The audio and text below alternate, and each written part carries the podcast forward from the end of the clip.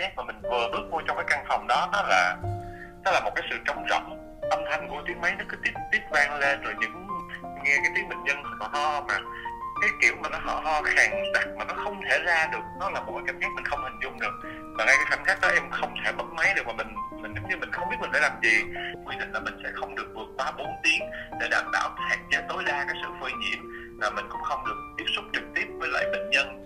Sau khi bạn ra cái căn, khỏi căn phòng đó xong, cái tâm mình nó rất là căng thẳng à, mình bắt đầu an cũng không dám về nhà luôn Ngày mới tốt lành, thức dậy cùng yêu thương.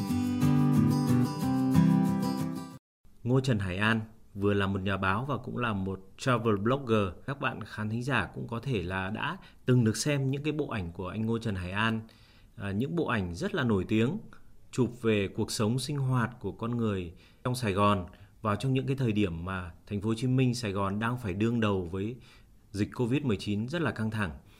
Thậm chí là người xem có thể bật khóc ngay được khi thấy những cái khoảnh khắc mà anh Ngô Trần Hải An ghi lại được trong những cái bức ảnh như vậy.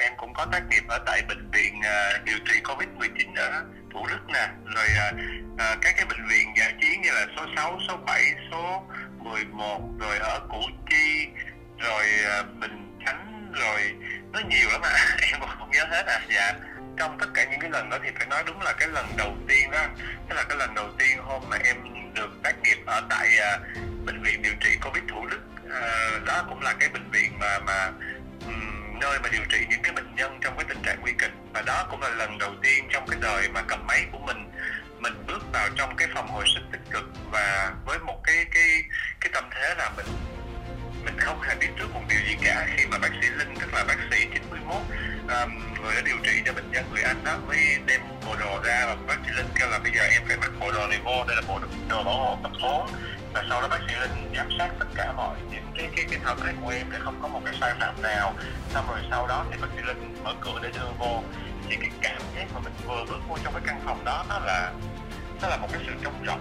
Rằng là cái tiếng máy nó cứ âm thanh của tiếng máy nó cứ tiếp tiếp vang lên rồi những những bác sĩ mặc bộ đồ trắng cứ tất bật như vậy.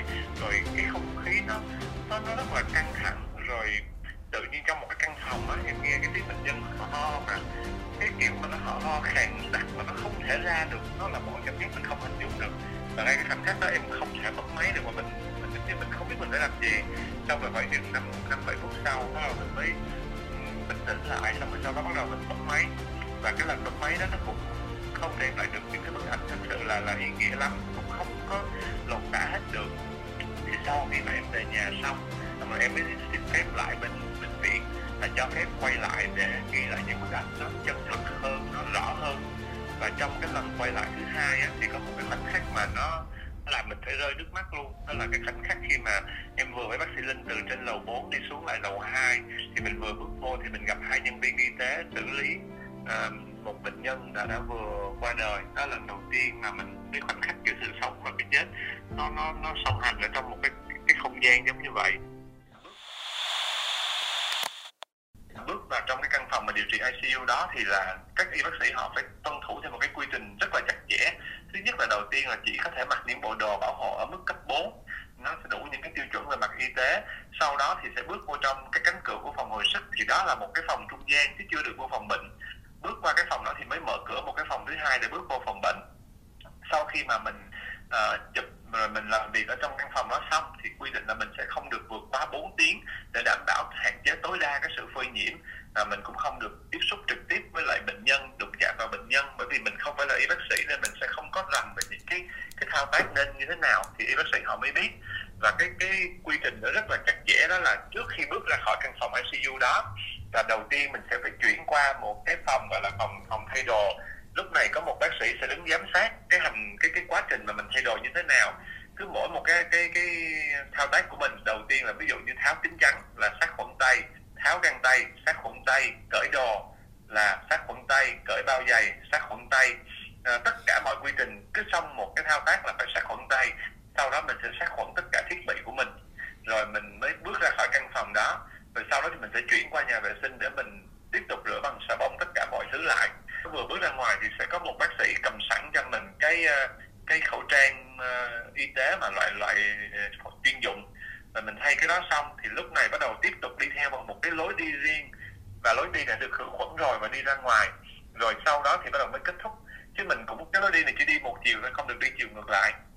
Đó là những cái quy trình mà em phải trải qua khi mà thực hiện chụp hình ở trong cái căn phòng đó và em đánh giá là nó rất rất là chặt chẽ.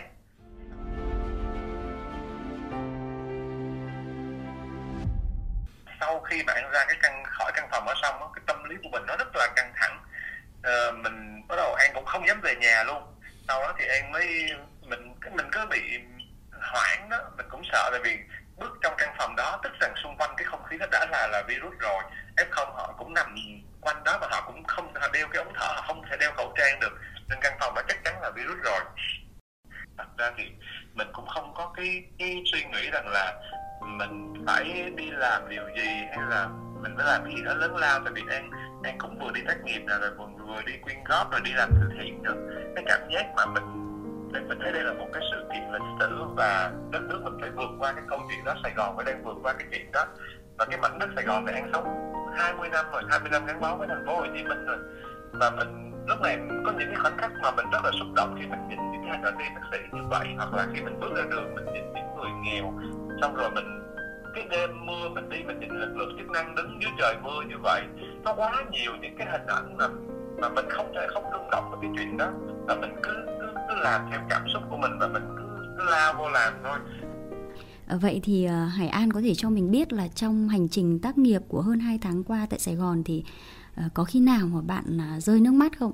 À, tự nhiên mình con trai mà mình ngồi mình nói chuyện này nghe nó nó cũng mắc cười nó cũng kỳ dị nhưng mà thiệt tình là phải nói là nhiều lần đó em nói chân thành là như vậy luôn ví dụ như là cái cái khoảnh khắc mà mình nhìn bác sĩ linh gỡ cái khẩu trang ra xong rồi cái mặt bác sĩ linh nó hằn lên những cái vết đỏ khoảnh khắc đó nó nó rất là xúc động hoặc là cái khoảnh khắc hình ảnh mà bác sĩ linh đi trên một cái hành lang vắng lúc đó giữa cái bệnh viện nó mênh mông vắng lặng không một tiếng động. Một người bác sĩ cứu bao nhiêu người mà bây giờ thì cô đơn một mình đi như vậy.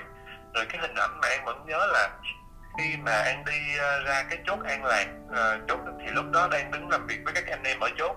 Thì lúc đó có một cái bác đó chở một đứa bé cái mình mới ra hỏi chứ. Ủa sao giờ này bác còn ngoài đường? Thì mình mới hỏi chị sao mình cho cái qua gói quà thì qua nói chuyện với bác đó thì mới biết là em bé đó tên là Hà Công Duyên mới có 5 tuổi. Thì ba mẹ đều bỏ em hết. Và em bây giờ đang sống với ông ngoại. Và cái ông ngoại là cái người mà đang chở em.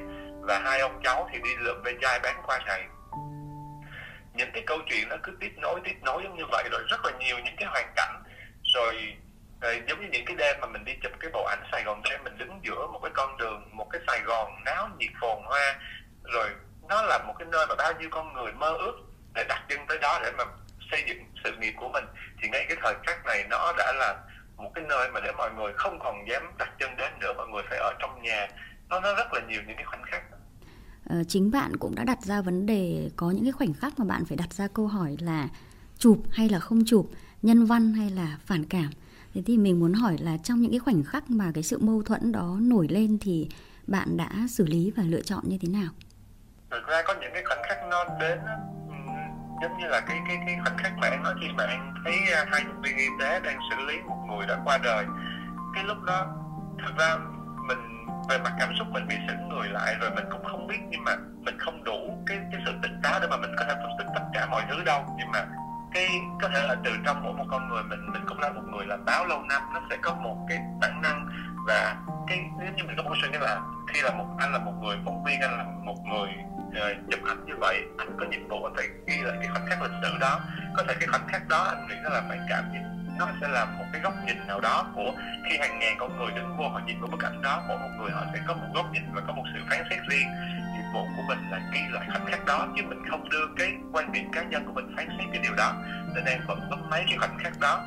Và cái bức ảnh đó trước khi mà em chia sẻ, em cũng tham khảo các y bác sĩ trong ngành em hỏi là anh ơi em ra cái bức hình này nó có vi phạm gì về bệnh ngành y hay không? Ở góc độ là một bác sĩ anh thấy nó có phản cảm hay không? Và anh cũng lắng nghe những cái góp ý trước khi anh chia sẻ những bức ảnh đó. Ờ, mình thấy rằng có một cái bộ ảnh mà An chụp ừ, đường phố Sài Gòn rất là vắng lặng. Và An có chú thích luôn là có mấy bạn chó mèo đó và với một cái con quỷ cặm cụi ghi lại lịch sử thì An có thể nói qua về điều này được không? Cái đức quỷ gốc tử thì ờ, nói nó dài dòng lắm nhưng mà em sẽ xin phép được đúc kết. Tức là em cái nhân vật và nhân vật đó có có thật trong lịch sử. Nhiều người cứ tưởng quỷ cốc tử là trong phim kiếm hiệp nhiều bị diễm. Nhưng mà không có. Và cái nhân vật đó là một người có cái tính cách ông ấy sống không có quá tuân thủ theo những cái nhận định của xã hội.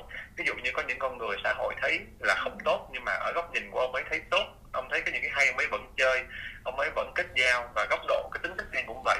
Em không thích nhìn sự vật, sự việc, mọi thứ theo một cái cách ai đó sắp đặt. Em thích nhìn bằng cái hiểu biết của an và nó cũng không phải tuân thủ theo cái, cái quy tắc và chuẩn mực. Đó do các anh thích cái tính cách đó nên anh lấy cái nick là quỷ công tử. Còn à, cái đêm à, cái đêm những cái đêm anh chụp của anh nó thật ra không phải trong một đêm mà anh chụp rất là lâu anh chụp tới hai tuần. Cứ hàng đêm anh lại chọn những khoảnh khắc đẹp để để anh đứng anh đi anh chụp.